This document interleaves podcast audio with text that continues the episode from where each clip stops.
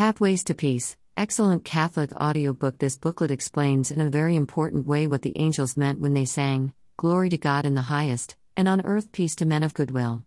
The second part sums up the reason why Jesus came to earth, to bring peace to men of good will. I found this booklet very interesting, well explained, and consoling. Nothing should take away our peace.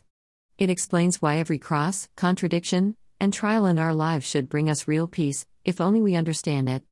During this past year, millions of people on earth, and a good number of those whom I know personally, have lost their beloved spouse, or parents, or their children. Others have lost their good name and reputation, their jobs, or seemingly lost a lot in a court case. Others have had their property stolen, or those who owe them money refused to pay, or suffered under great financial losses. Others that we all know are suffering from health issues and other pains and sorrows. Oh!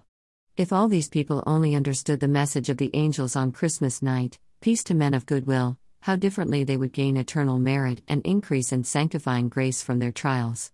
There is nothing that can happen to us that should take away our peace. If only we lived by faith, hope, and charity, we would have peace no matter what the trials and crosses that God sends us, no matter what happens to us during our entire life. In some ways, it seems quite sad that even Catholics do not understand what they need to do to have peace, regardless of the circumstances in their life. The booklet has a nihil obstat and imprimatur, and copyright 1946. Second edition, October 1950.